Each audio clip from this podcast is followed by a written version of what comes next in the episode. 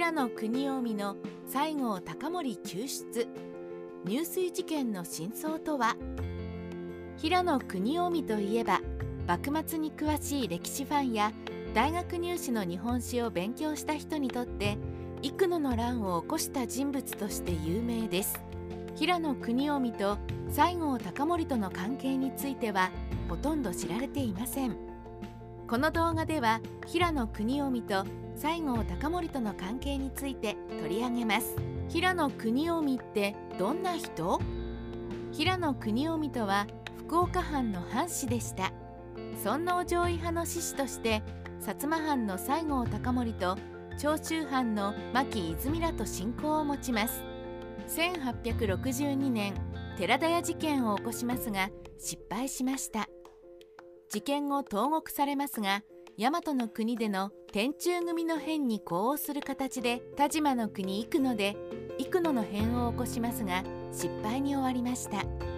幾野の変の後に捕らえられましたが、禁門の変の際に生じた火災を口実に殺害されました。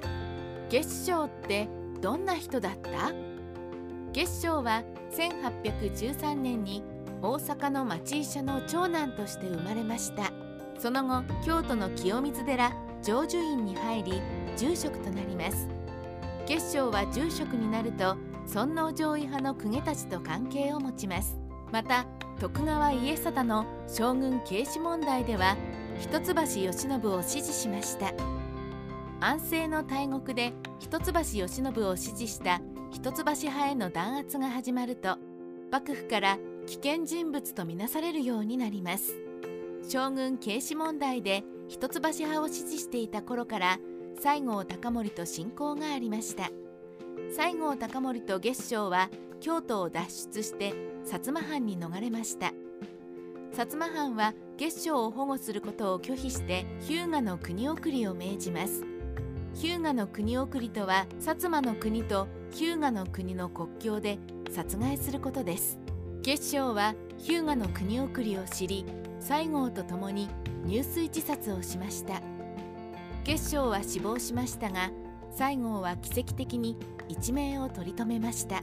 月照の墓は京都市の清水寺と鹿児島市の南宗寺にあります。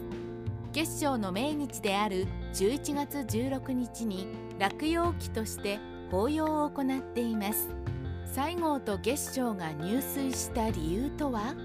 西郷隆盛は薩摩藩の国府島津久光から月照を日向の国送りにせよと命じられます。日向の国送りとは薩摩の国と日向の国の国境で斬首するということです。西郷は錦江湾で船の上で月照と酒を酌み交わしますが、西郷はギリギリまで悩みました。将軍継子問題で一橋慶喜を擁立した同志であることから月照を切ることができません。しかし藩の日向の国送りの命令を無視して逃げることもできません。西郷は月照を一人にすることができず、入水自殺をする決意を固めました。入水した西郷と月照を助けろ。西郷隆盛は月照と入水自殺をしますが、奇跡的に一命を取り留めました。月照は助かりませんでしたが、西郷がなぜ助かったのか、ここでは西郷を助けた人物について取り上げます。西郷を助けたのは福岡藩の藩士平野国臣でした。平野は月照と西郷が入水するところを目撃します。平野は西郷らの入水を目撃すると慌てて救出しました。平野は救出してから薩摩藩に届けました。平野は将校コスプレで笛を吹き鳴らし、尊王攘夷をアピールして薩摩藩を去ったと言われています。幕末ライターオフィス樋口の独り言。今回は幾野の乱を起こした平野国臣について取り上げました。平野国臣は大和の国の天誅組の変と呼応して幾野で反乱を起こした人物として知られているだけで、西郷隆盛や月照との関係はほとんど知られていませんでした。